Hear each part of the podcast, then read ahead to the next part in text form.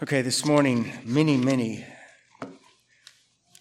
or at least several folks afterwards had thoughts from various passages in the scriptures about uh, this statement of our Lord in John 9, uh, 12, 31b. Now, the ruler of this world shall be cast out.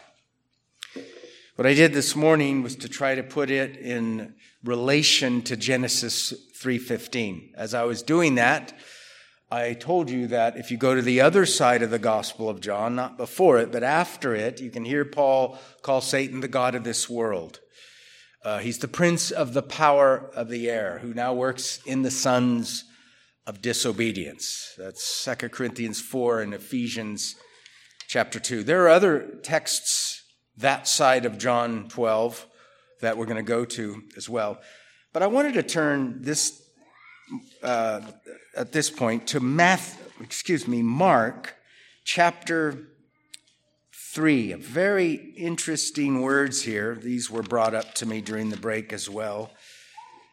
Matthew, excuse me, Mark chapter 3, and let's read from verse 20 to 27. Then the multitude came together again so that they could not so much as eat bread. But when his own people heard about this, they went out to lay hold of him, for they said, He is out of his mind. And the scribes who came down from Jerusalem said, He has Beelzebub, and by the ruler of the demons, he casts out demons. So he called them to himself and said to them in parables, How can Satan cast out Satan? If a kingdom is divided against itself, that kingdom cannot stand. And if a house is divided against itself, that house cannot stand. And if Satan has risen up against himself and is divided, he cannot stand, but has an end.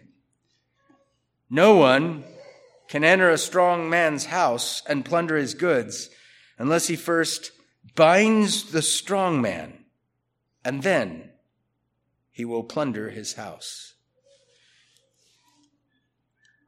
See any relationship with whatever that means and whatever John 12, 31b means? I think there is here. Here we have this strong man language, stronger than Satan plundering his house.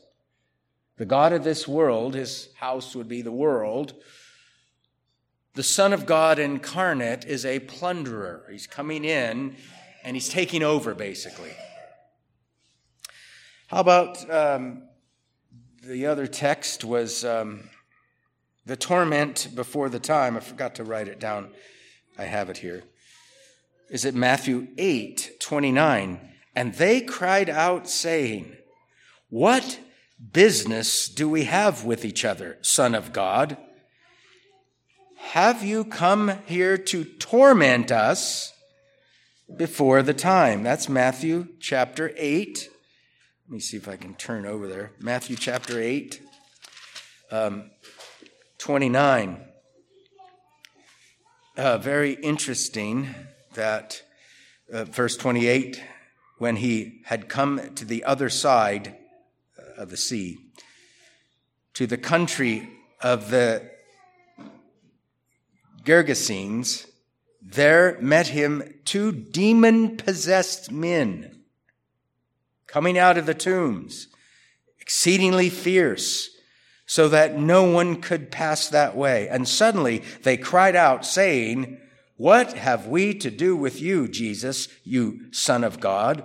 Have you come here to torment us before the time? I made mention of that after my wife texted it to me. First time in 30 some years that she's texted me a text during a, a scripture text during a sermon.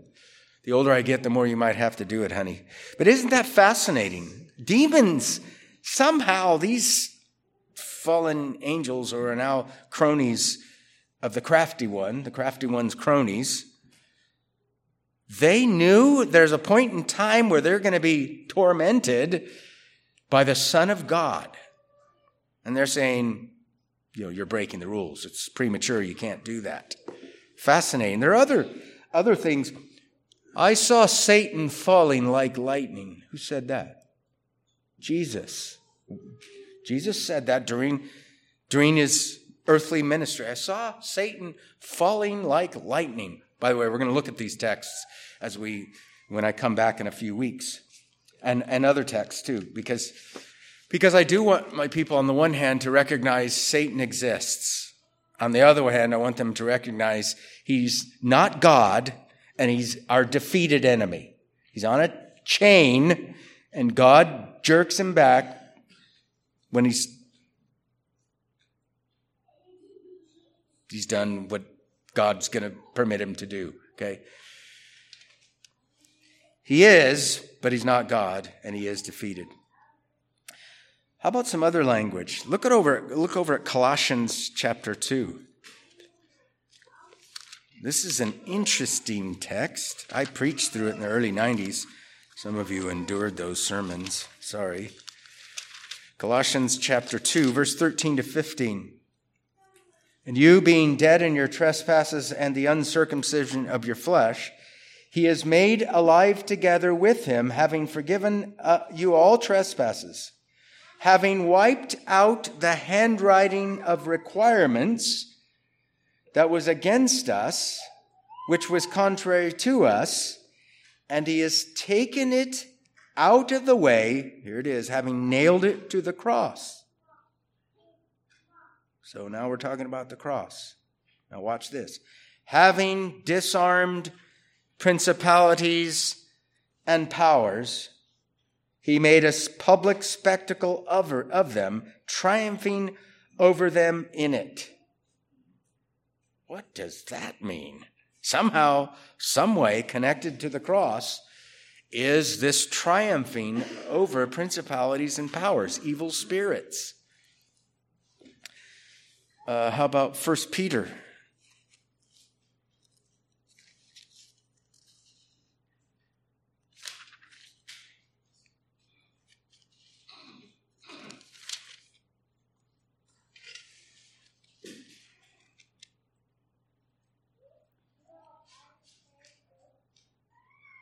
Chapter 3, verse 21. There is also an antitype which now saves us baptism not the removal of the filth of the flesh, but the answer of a good conscience toward God through the resurrection of Jesus Christ, who has gone into heaven and is at the right hand of God, angels and authorities and powers having been made subject to him.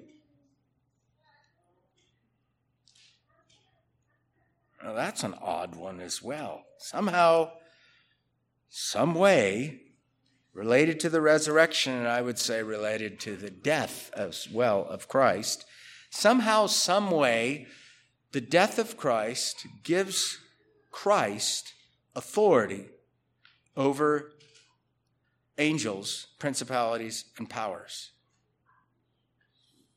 Going to have to sort that one out when we get there. Here's the last text Hebrews chapter 2, verses 14 and 15. And yes, I read John Owen on this passage this week, so I was busy because he writes a lot on every passage in Hebrews. You know, John Owen has a seven volume set on the book of Hebrews. Two volumes are just introduction, and then five volumes, each about 400 pages, on the exposition of the book of Hebrews. It's a it's the largest exposition of the book of Hebrews ever. Anyway, John, Hebrews chapter 2, 14. Inasmuch then, I'm not answering all the questions, I'm just bringing up these texts right now to get us thinking this way. Inasmuch then, as the children have partaken of flesh and blood, he himself likewise shared in the same. Here it is that through death, he might destroy him who had the power of death that is, the devil,